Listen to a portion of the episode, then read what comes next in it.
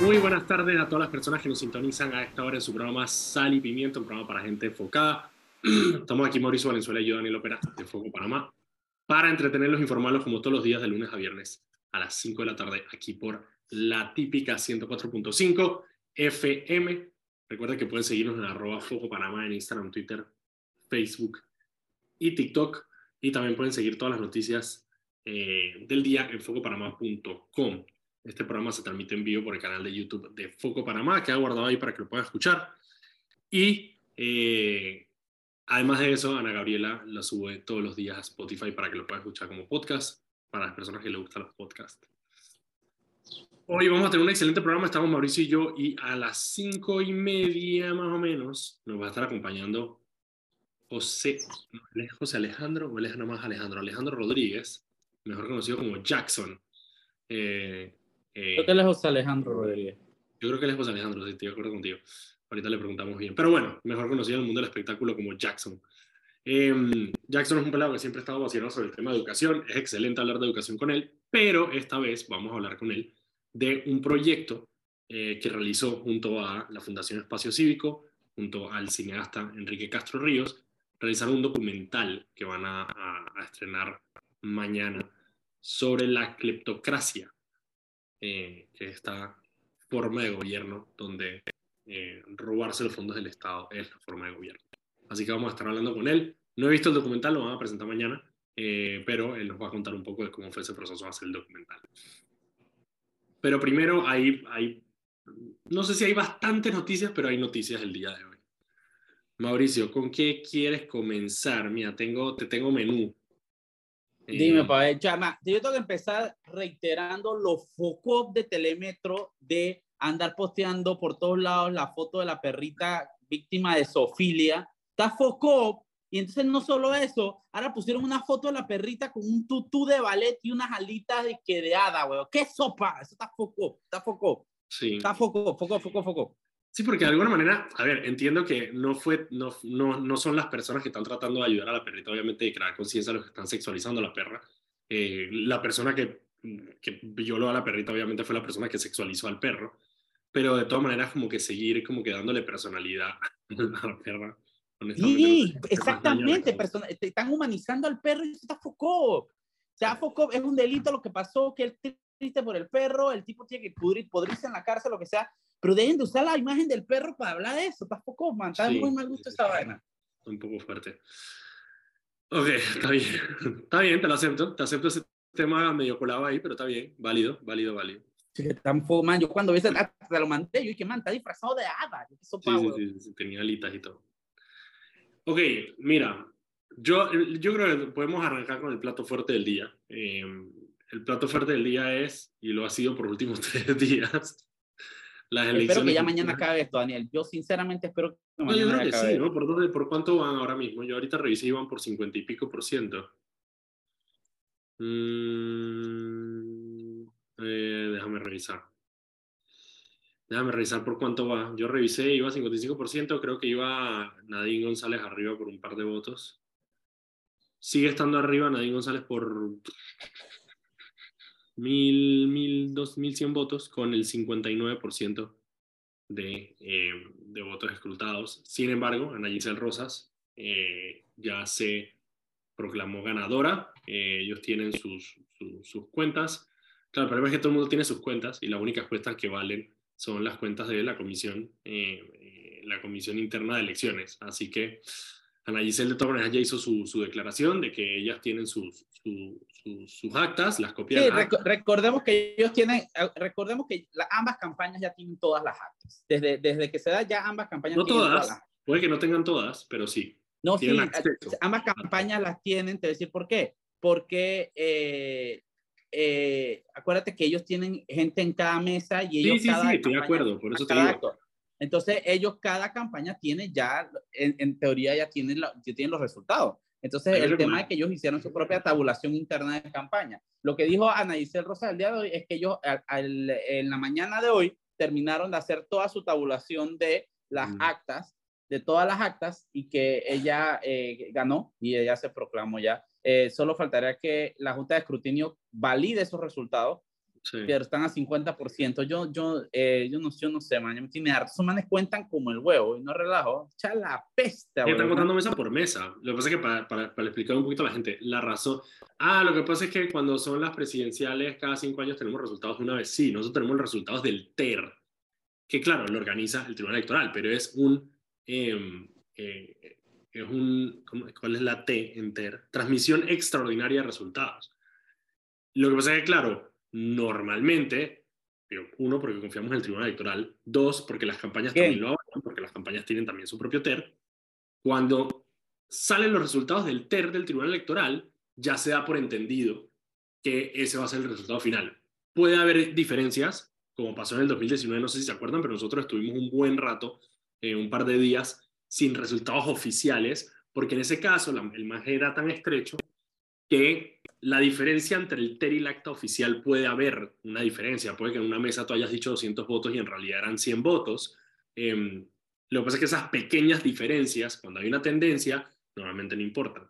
Cuando está apretado se importa. Entonces, esa es, la, esa es la diferencia. En este caso, no hay TER. Esto es lo que se demora normalmente contar los votos porque se tiene que contar mesa por mesa. Lo que pasa es que estamos acostumbrados a tener este servicio extraordinario que da el Tribunal Electoral, donde ya sabemos eh, por adelantado, eh, más o menos por dónde va tabla. Em, así que nada, eso es lo que está pasando. Ahora mismo siguen contando. Llevan el. ¿Cuánto fue lo que dije? Llevan el 59 por 59.57% de las actas eh, contabilizadas en el Tribunal Electoral. Ahí siguen. Ahí siguen contando. El, claro, el tema es que este es uno de esos momentos y estos links. Eh, mándame, mándame, el link ahí para, para ver los resultados. El link que tú dijiste, yo dije el link. No, este es uno de esos momentos eh, donde solamente un lado tiene la razón. Eh, uno de los dos tiene la razón. Y será esperar a que termine la contabilización en el Tribunal Electoral para saber quién tiene la razón. Claramente ambas campañas no pueden tener la razón en este caso. Así que le toca a la Comisión Nacional, eh, a la Comisión eh, Electoral del CD y al Tribunal Electoral validar quién tiene la razón. Porque mira, estoy, viendo los resultados y ahorita mismo va arriba la nómina de Yanivel, pero ya se contó la, todos los, terrenos, los territorios fuertes de ellos y no se ha contado Chiriquí, que es el territorio fuerte de Ana Rosa. Esa es, la, esa es la, la, pequeña diferencia. Así que nada, seguimos esperando, seguimos esperando que, que, que, que terminen este, este resultado. Ahora, ¿qué fue lo que pasó esta madrugada? Bueno, no sé si tú quieres hacerlo, dale. Que tú hiciste un buen video al respecto. Eh, ¿Qué pasó esta madrugada? Esta madrugada, esta madrugada eh, Martinelli, cual puberto borracho despechado, el man se puso a tuitear sus, las clásicas locuras después de una botella de, de Champion, no sé qué porquería toma ese man.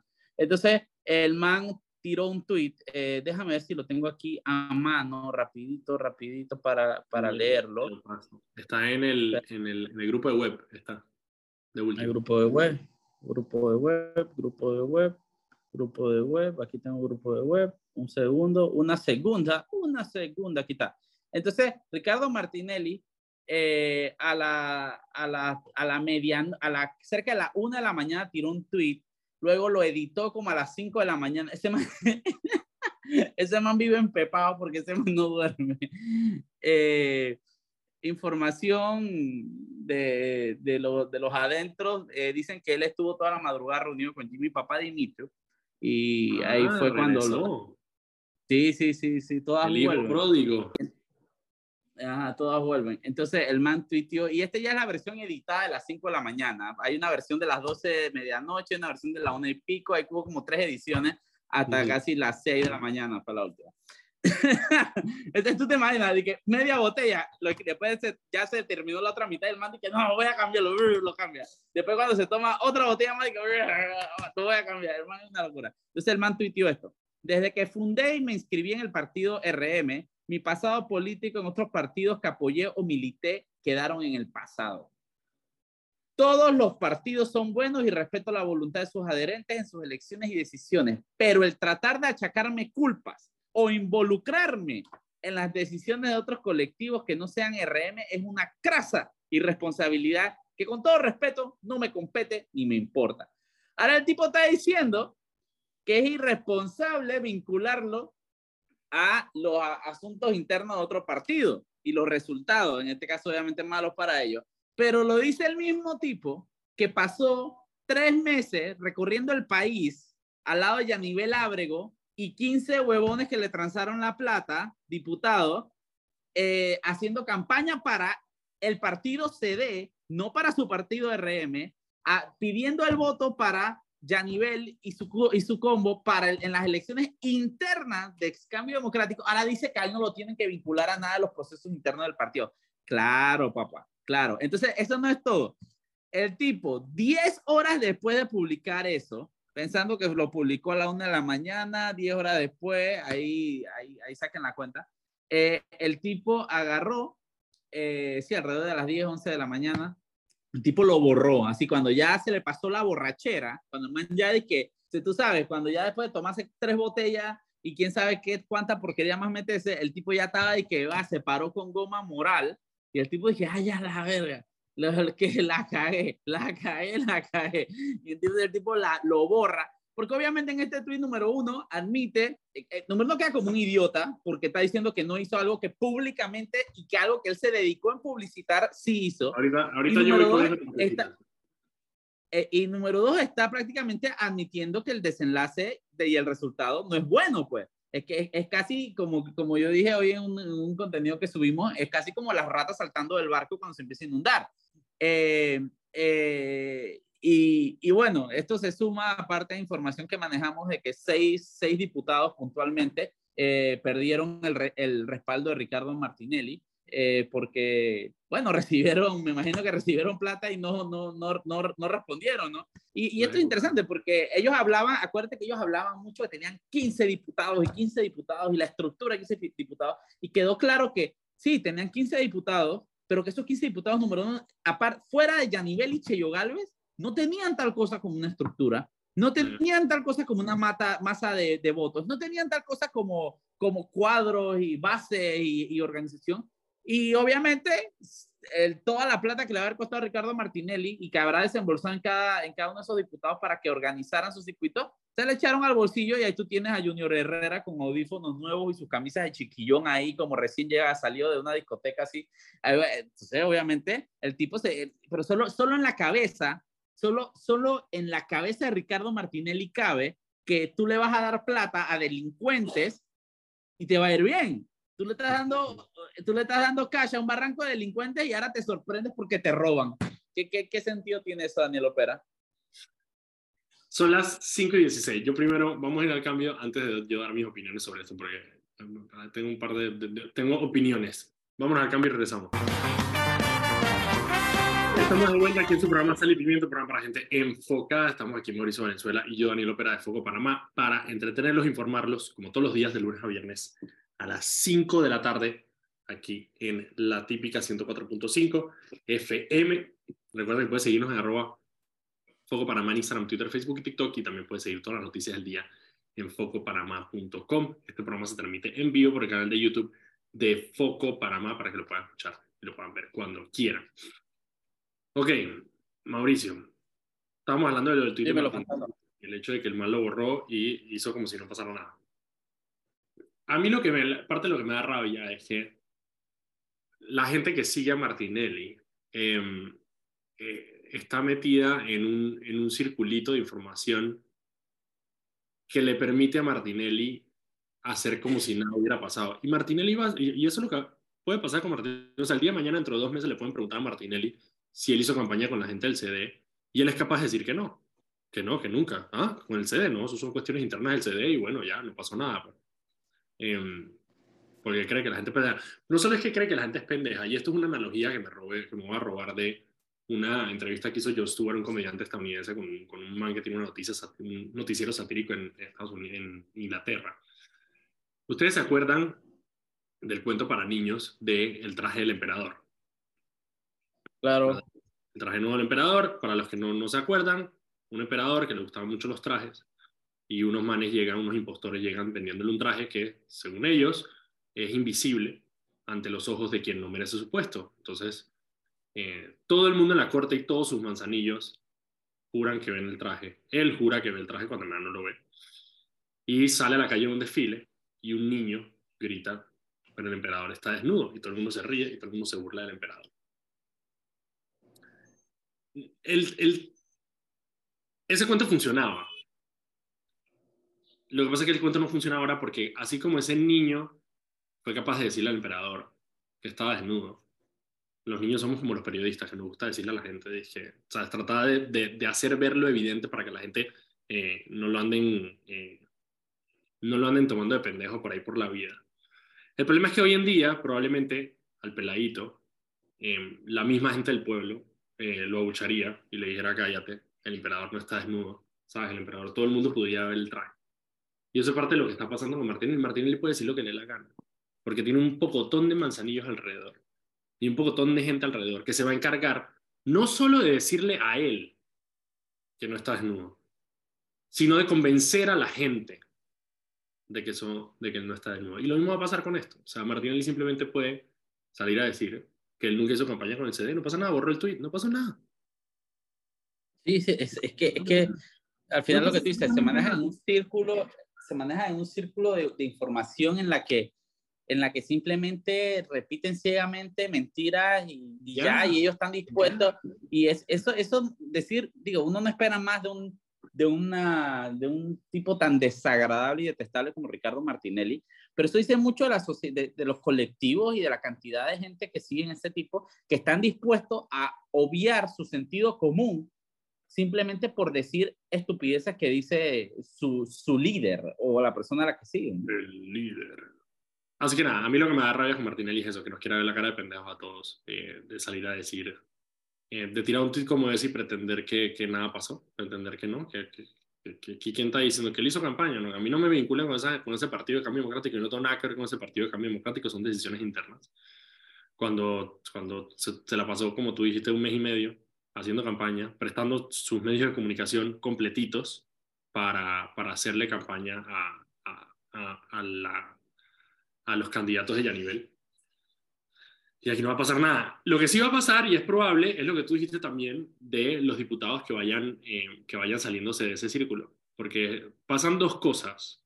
Uno, y yo creo que parte de, la enseñanza de toda esta elección es, bueno, la figura de Martinelli perdió poder, precisamente porque, a pesar de que él hizo campaña incesantemente eh, con, eh, con, con Yanivel y compañía, por más, por más apretado que esté, Em, sigue siendo una derrota para ellos que decían que podían controlar el partido y que sufanaron y que criticaban a Rómulo y que le decían que las bases del partido no estaban con él.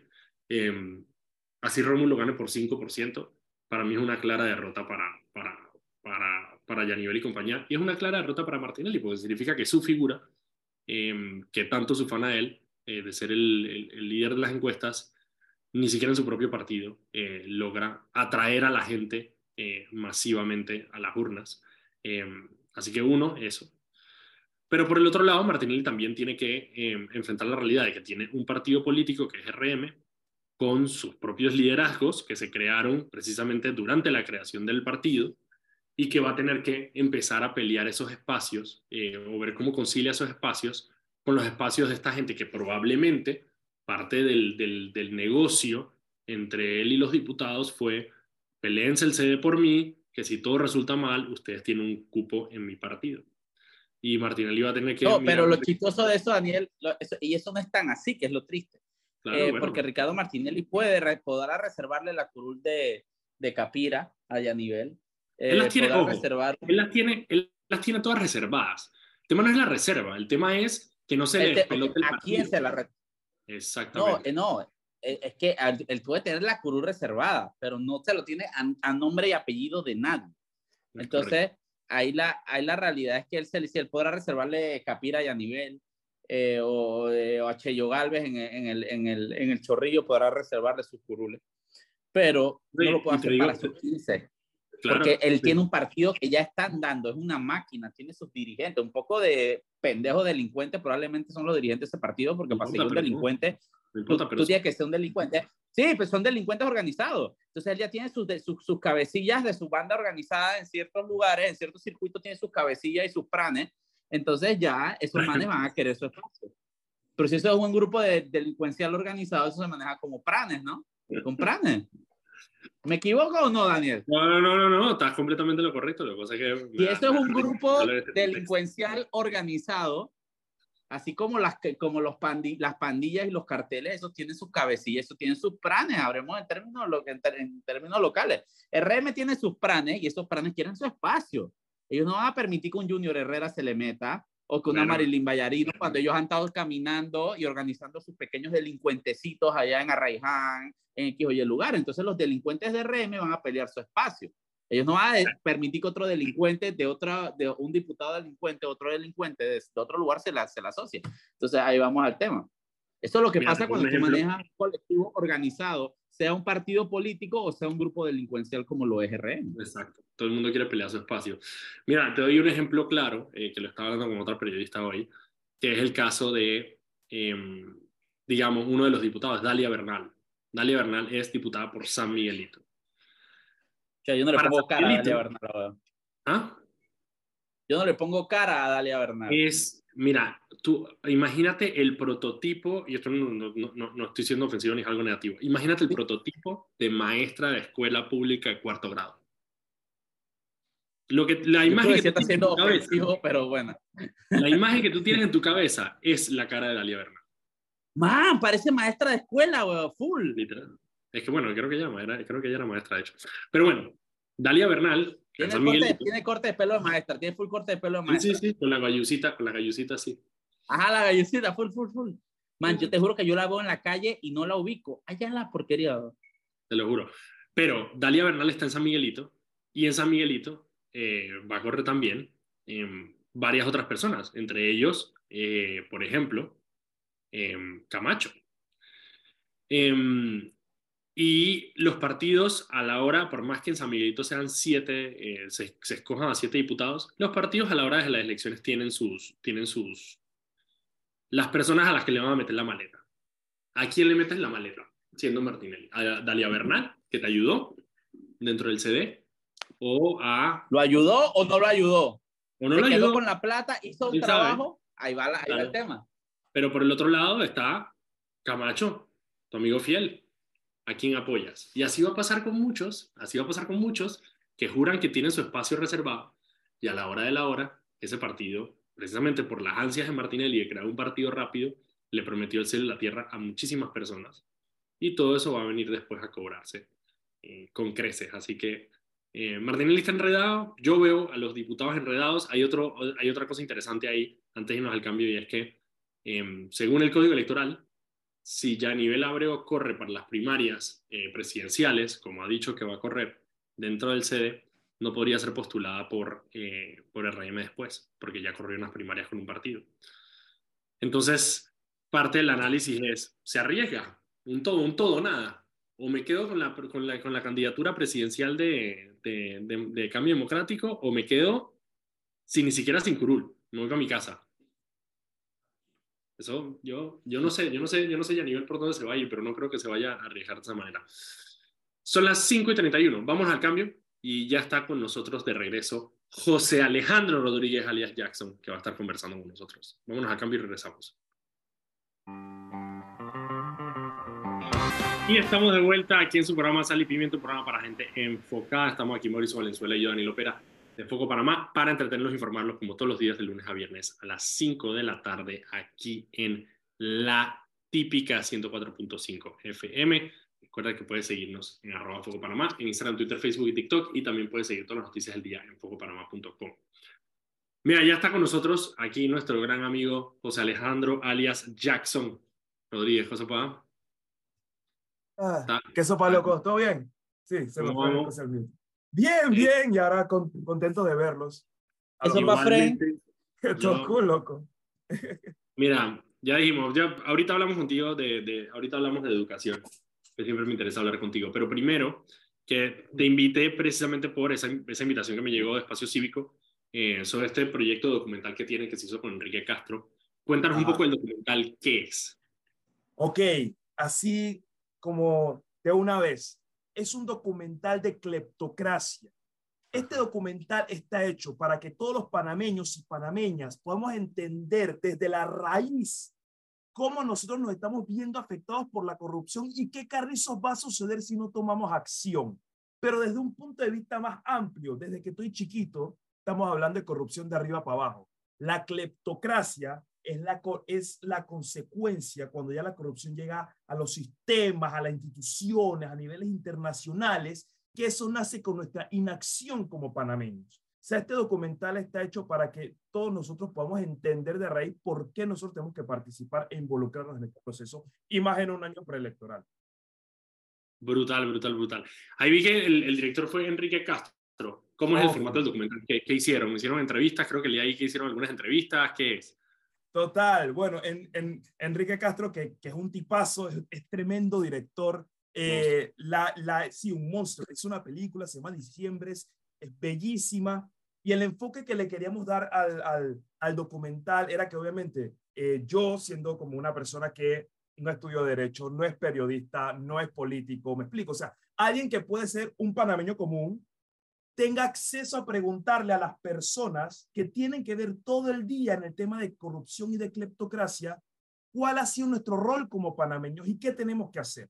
O sea, un día estamos hablando con Atenógenes Rodríguez y que él nos pueda contar un poquito del rol del, de los medios de comunicación para frenar la corrupción y que él mismo nos diga cómo ha sido, cuál ha sido su frustración o las oportunidades o las esperanzas que él puede ver en la comunicación de la televisión para frenar la corrupción. Asimismo, un Rolando Rodríguez de la prensa. Asimismo, un, el procurador Caraballo de, de, de la Procuraduría General. O sea, entonces todos estos episodios es preguntándole directamente a las personas cracks de Panamá, hey, ven acá, esto me preocupa, ¿por qué, ¿por qué me debería importar como panameño? Explícame. Y eso, a mí eso ha sido un gran honor, es un gran privilegio que yo creo que no muchas personas tienen. Eh, y todos han sido muy amables de darnos como una docencia. Por ejemplo, yo no tenía, yo no tenía idea qué hacía la Procuraduría de la, de, la Nación. Yo no sabía, yo, y, y, yo creo que no estoy solo hay muchos panameños que no saben qué carrizos hace una procuraduría y cuando sale este tipo, ¿qué hacemos nosotros y por qué nos debe importar? O sea, es, es un documental que lo que busca es instruir a los panameños, hacer docencia a los chiquitos, a los grandes, a los que trabajan, a los que son dueños de empresas, a los profesores. O sea, esto no, es, no, es, no, está excluyendo a nadie. Y siento que es un documental de que todos vamos a, a beneficiarnos de ver. Brutal. Y una pregunta, y no sé si tú tienes la respuesta a esta pregunta o si tengo que preguntar a la gente de Espacio Cívico, pero yo sé que el documental se estrena mañana, pero ¿dónde van, a ponerlo en YouTube y eso para que la gente lo pueda ver? Sí, nosotros estamos, eh, eh, eh, hasta donde tengo entendido, toda la información de la reproducción de lo, del documental va a ser en las redes de, de Espacio Cívico, en, en, en, todos los formatos digitales de, de, Espacio Cívico. Mañana hay una, como un foro, ajá, y se va a estrenar el documental en Aloft, eh, como a las cinco y media de la tarde va, va a empezar eso. Y, es, gratuito. Vamos a tratar de que, de que Foco esté ahí presente en, el, en, la presentación de este documental. Ya saben, sigan las redes de Espacio Cívico para que puedan tener acceso a su documental. Lo más probable es que nosotros igualmente una vez que salga le demos un poco de difusión también para que la gente lo vea, pero por si algo. Jackson, aprovechando obviamente que tengo al gran Jackson Rodríguez aquí en el programa. ¿Cómo estamos en educación ahora que empezaron las escuelas, Jackson? ¿Cómo, cómo, cómo, cómo, estamos? ¿Cómo estamos? ¿Sabes? O sea, una pregunta bastante amplia para que puedas desarrollar. ¿Estamos, estamos bien? ¿Cómo, cómo, cómo nos está tratando este inicio de clases a, a, a las personas, digo, no a entrar a nosotros, a las personas que están arrancando clases? Uf, oh, pregunta compleja, vamos a... Siempre. Siempre. sin anestesia, sin anestesia. Sin anestesia. Somos un país con uno de los Productos Internos Brutos más grandes de la región y con una de las peores educaciones. Eh, es, es, ese, ese de plano. Ahora, tenemos también una, una cantidad de muchachos que han tenido la mayor cantidad de clases que perdieron por pandemia, alrededor de 200 días, y no obstante de eso, un mes completo más por las protestas. A una, vamos a unar a eso antes de la pandemia, tres de cada cinco estudiantes no entendían lo que leían después de que ocurrió todo esto, cuatro de cada cinco. Eh, cuatro, de cada... cinco estudiantes tiene deficiencias en comprensión de lectura. Correcto. Y, y, y, y, no obstante eso, e, eso ya con los pelados que están en la escuela. Y es que de, cada 10 pelados que entran a primaria, 6 no terminan la secundaria. 6. De cada 10, 6 no, terminan, no terminan la secundaria. O sea, e, es, es, es, es algo preocupante, es algo que nos debe involucrar a todos, pero ajá, siempre estamos con el inicio de clases como disparando a lo loco que estamos mal, estamos hasta la guacha. Ajá, también hay oportunidades de mejora, también hay, hay, hay, cosas que nosotros podemos hacer desde nuestra trinchera me gusta eso. sí, claro, hay, hay, hay, hay, cosas muy positivas como el hecho de poder enfocar recursos y tiempo a la educación emocional de los muchachos y que hay muchos más ONG que están, se están involucrando en la educación emocional de los pelados, porque de nada me sirve que sepan el trinomio cuadrado perfecto si no saben trabajar en equipo, ni cuando están molestos qué hacer con esa molestia, ni cuando están tristes a quién acudir. Eso es algo que se, que, que, se está dando ahorita y que está tomando más auge. Claro, porque es necesario, man. O sea, y si nos vamos a, a, los profesionales de, de, la psicología, hay un psicólogo por cada tres, cuatro escuelas. Aun cuando el proceso psicológico, sí, hay un psicólogo por cada tres, cuatro escuelas. Pero hay una, pero, pero, pero, pero a ver, pero hay una ley que indica que los planteles de más de X cantidad de estudiantes tienen que tener... ¡Ah! Y, Dan, y ahí está Daniel nuevamente pensando que vive en Finlandia. O sea, eso, eso debería ser. Hay un gabinete psicopedagógico que se debería encargar de esta ponchera. La realidad es que si nos quedamos esperando a que, oh, de cada, sí, todos los pelados deben tener derecho a atención psicológica y, a un, y, a, y, a, y, una vigilancia social, ¿no? Todos los pelados deberían eh, garantizarse sus derechos fundamentales de los niños, niñas y adolescentes, independientemente de que si su escuela es chiquito o grande. ¿no? Exacto. La realidad es que todos necesitan una atención psicológica, todos necesitan, como lo dije en otra entrevista, no hace sentido que no hayan trabajadores sociales en las escuelas, porque como Carrizos yo sé qué es lo que vive el pelado después que sale de la escuela. Y, eso, y, esos factores que están después de la escuela son exactamente los que le permiten, lo, que le dan pie y génesis a la, a la, exclusión educativa. No, eso de cada 10 pelos que entran a primaria, 6 no terminan secundaria no es solamente porque no están aprendiendo ni que porque no pudieron dar bola con álgebra. Hay muchos otros factores. Que son factores sociales alrededor del, del, del, del, muchacho el que hace que deje la escuela. Correcto. No, ya, ya, ya, hay, ya hay muchísimos. Incluso hay estudios que hicieron, que hizo em, una ONG eh, inglesa em, que habla de las técnicas basadas en evidencia que puede utilizar cualquier gobierno para mejorar sus índices de rendimiento académico. Okay. Eh, entre esas está las tutorías por pares, está lo, el, eh, la educación por metacognición, o sea, hay diferentes herramientas.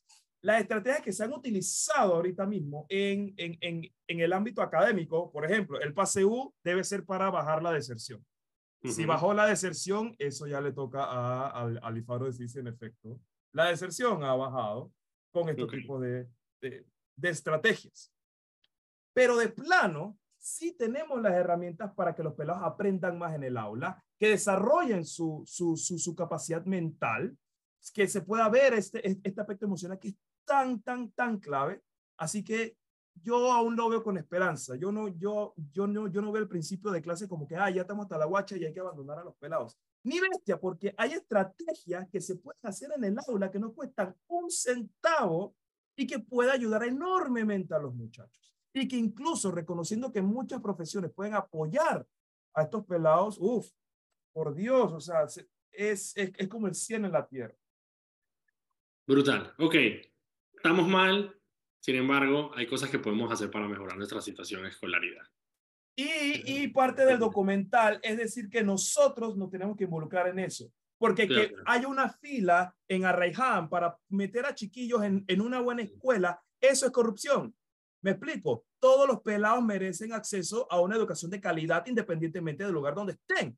Es un completo crimen que los pelados en la comarca tengan una educación precaria solo porque vivan en la comarca y los pelados de la ciudad tengan mejor educación porque están en la ciudad. Eso es un crimen, eso es corrupción. Y eso es parte del involucramiento y nada va a cambiar si nosotros no nos involucramos, no exigimos, no salimos a la calle, no elegimos correctamente, no nos informamos en el voto. Es exacta, exactamente lo que debe ocurrir porque va a seguir haciendo. El otro año me vas a entrevistar igualito y te voy a decir igualito. Si no lo mismo, exactamente lo mismo. Y así llevamos Y así llevamos décadas. Claro, es Cambian los personajes. Es más, mi abuela aquí tenía un poco de notas que le desempolvé no hace mucho, Fred. Man, y en eso que era del tiempo en Ñaupa, de 1940 y puf, 60 y puf, decía, los debemos mejorar las metodologías de clase para que las clases sean más divertidas y evitar que los pelados salgan de la escuela.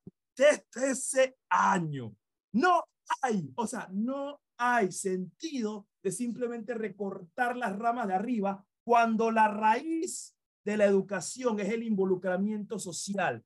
No hace sentido dejarle todo a los maestros, dejarle todo al Meduque, dejarle todo al gobierno es darnos un balazo al pie. Y uno puede decir, ah, bueno, mi hijo está en una escuela, eh, una escuela privada y esa es mejor educación. El hecho, el hecho de que la educación privada sea mejor que la pública también es un crimen, también es parte de, del derecho que le estamos vulnerando a los pelados.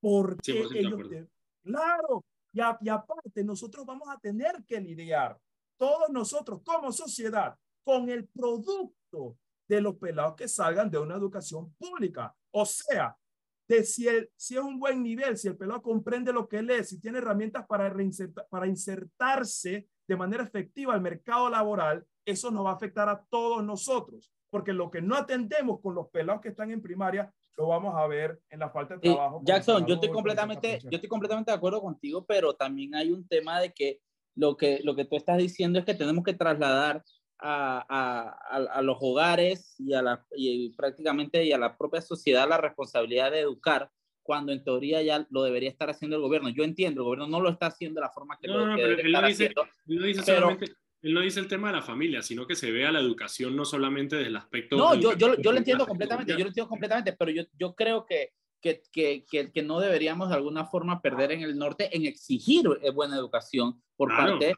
de las fuentes formales de educación. Ese, ese es parte del problema. Yo, yo, yo no debería tener que estar enseñándole a mi hijo a leer, ¿me entiendes?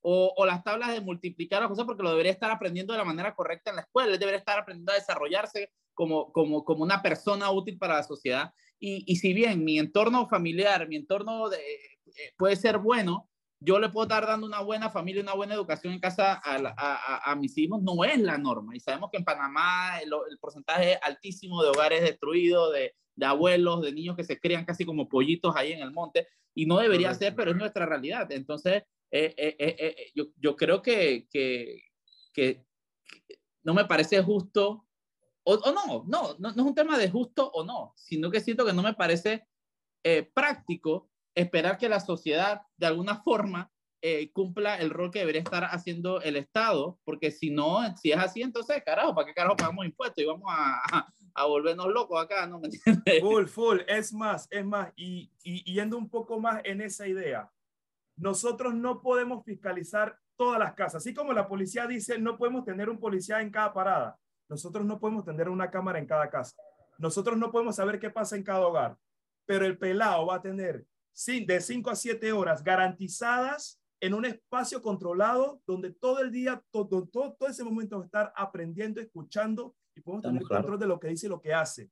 Si en la casa no se le garantizan esos derechos, lo mínimo como panameños y como sociedad es que la escuela garantice con sobremanera todos esos derechos de educación y formación integral, porque es lo que le debemos a la nación. Es más, eh, justo en el documental hablamos con un, con un psiquiatra, psiquiatra, psicólogo, se llamaba Rogelio, eh, y él, y él, y él oh, su, su, parte es tan brutal, ojalá la vean.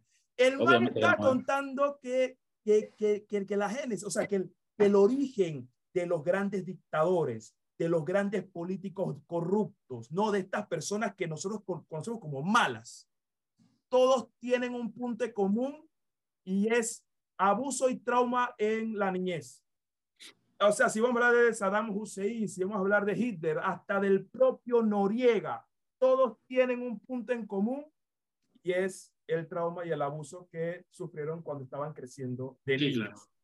Si nosotros no detectamos a tiempo en la niñez, donde digo, en Panamá tenemos una cobertura brutalísima desde primaria y eso es algo que, que, que es bueno aplaudir. Tenemos más del 95% de los pelados en primaria. Si nosotros no podemos atender esos traumas y abusos desde que están niños con profesionales idóneos para atenderlos, no nos podemos quejar cuando en un futuro estén o en una banda delictiva o estén de políticos siendo corruptos, porque al final viene de la misma raíz. O tengan de la nada los tipos puff inscritos en RM, imagínate, o calor, calor RM, es lo mismo. O sea, es, es lo mínimo que nos debemos como panameños y panameñas. Es lo mínimo. Muchísimas gracias. Mira, Osa me escribe, como, Osa me escribe algo, me, me gustó que dice, inculcado en casa, reforzado en la escuela, respetado por el Estado y puesto en práctica a nivel ciudadano. Me parece brutal esa frase. Muchísimas gracias. Inculcado en la escuela, reforzado en la casa. Bueno, de pronto inculcado en la casa, reforzado en la escuela, hay que darle fe a la gente. ¡Ey! Vámonos al cambio. Vámonos al cambio. Cuando regresemos, quedamos con el último bloque. Gracias, Jackson. gracias. Cuídense mucho. Hasta luego. Vámonos al cambio y ya regresamos.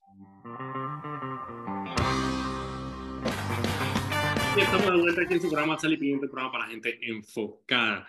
Es que el problema, Mauricio, es que tú no confías en la gente, Mauricio. Ese es el problema. el problema es que tú no confías en la gente. Está clarito.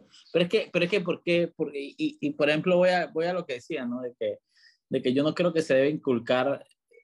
Yo creo que si vamos a vivir como sociedad, en gobiernos, en repúblicas, en grupos organizados, en colectividad, no podemos tirarle la responsabilidad a las casas. Es como el tema, eh, y te voy a, por ejemplo, te voy a dar, el, recuerdo clarito cuando estaba el tema de la ley de educación sexual. Salían el poco de cristofascistas de que no, pero es que eso se enseña en casa. Eso se enseña en casa. Cristofascistas. Sí, cristofascistas. Es que eso se enseña en casa y que, Fren, sí, yo lo puedo enseñar en mi casa, pero yo estoy seguro que la mayoría de las casas no son como mi casa. La mayoría de las casas están los chiquillos criados así como dije antes, como pollitos, así como todo todo esto que la nata es un poco de pollitos comiendo y vivos y sobreviven y se vuelven gallos. ¿Y cómo carajo pasó? Cuando los manes hacía punta de basurita en la calle se alimentaron. Bueno, así mismo hay un, eh, y me atrevo a decir, la mayoría de los peladitos en este país viven así. Vete a San Miguelito, vete a Río Abajo, vete a los pueblos y es así. Los peladitos son criados por abuelas, por vecinos, por tíos, etcétera, por hogares disfuncionales eh, y mil cosas. Entonces, entonces es, es, es, casi que estúpido de mi parte pensar que la educación que yo le estoy dando a mi hijo en mi casa se la van a dar en la casa de al lado. Y el problema es que me toca compartir sociedad con el tipo que no le da la educación eh, que yo le doy a mi hijo en la casa. Entonces, yo creo que si vamos a vivir como gobierno, el gobierno debe garantizar lo básico. Porque para eso pagamos impuestos. Y, si, y ya, obviamente, yo le doy el refuerzo a mi casa y, y, y, y pulo lo, que, lo, lo, básico que le debe estar enseñando el gobierno. Porque si no, hermano, yo me voy a vivir a la montaña, a criar tilapia, a cazar para sobrevivir, a, tratar a, mi, a, mis, a las enfermedades y a mis hijos con plantas medicinales, a vivir del sol y de la pesca. Y bueno, también soy feliz, pero no es la realidad. Entonces yo creo que porque tú sabes que al final el peladito dice que no recibió educación en su casa y que lamentablemente tampoco lo está recibiendo en, en, en, la escuela. Es el peladito que después está por ahí robando, que crece para ser un delincuente, que crece para inscribirse en RM. Y me, me entiende, entonces ahí, ahí, ahí vamos al tema, ahí vamos al tema. Por eso yo, no creo, que, yo no creo, digo, sí, es, es, bonito decir, dije, sí, pero no es la realidad. Los panameños sufrimos de algo brutal y que es que nosotros asumimos que toda la realidad, que nuestra realidad es la realidad de la mayoría de los panameños y no es así. Y ese es el clásico problema. Es que hay como así, espérate, tú me estás diciendo que tú no tienes agua todos los días de la semana. ¿Cómo se te ocurre? Si aquí yo sí tengo. Yo lo que creo es que la gran mayoría de los panameños, la gran mayoría, no quiere que sus hijos salgan maleantes. La gran mayoría quieren que sus hijos estudien, se eduquen, encuentren un trabajo, ahora una empresa, sean personas de bien. Parte del problema es que la gran mayoría no tiene las herramientas para garantizar que eso pase, ni el entorno social para garantizar que eso pase. Estoy completamente de acuerdo contigo, es una responsabilidad del Estado. No solo es responsabilidad del Estado educar a los hijos, educar a los niños, sino que es una responsabilidad del Estado asegurar que esa persona pueda crecer en un ambiente de paz, así no sea el caso en su casa, pero sí que en la barriada sea un ambiente de paz y de prosperidad, precisamente para que ese niño pueda salir adelante. Pero sí, es responsabilidad del Estado, en esto estoy completamente de acuerdo contigo. Mauricio, son las 5 y 59 de la tarde. Terminamos el programa de hoy. Nosotros nos vemos mañana aquí en la típica para más de ¿Será, que mañana, ¿será que mañana ya podemos decir quién ganó en CD y que full con datos oficiales finales? ¿Será? Vamos por el 61%. Yo tengo fe de que sí. De aquí a mañana se resuelve eso. No, mañana. A las 5 de la tarde aquí en Sal y Pimienta. Hasta luego.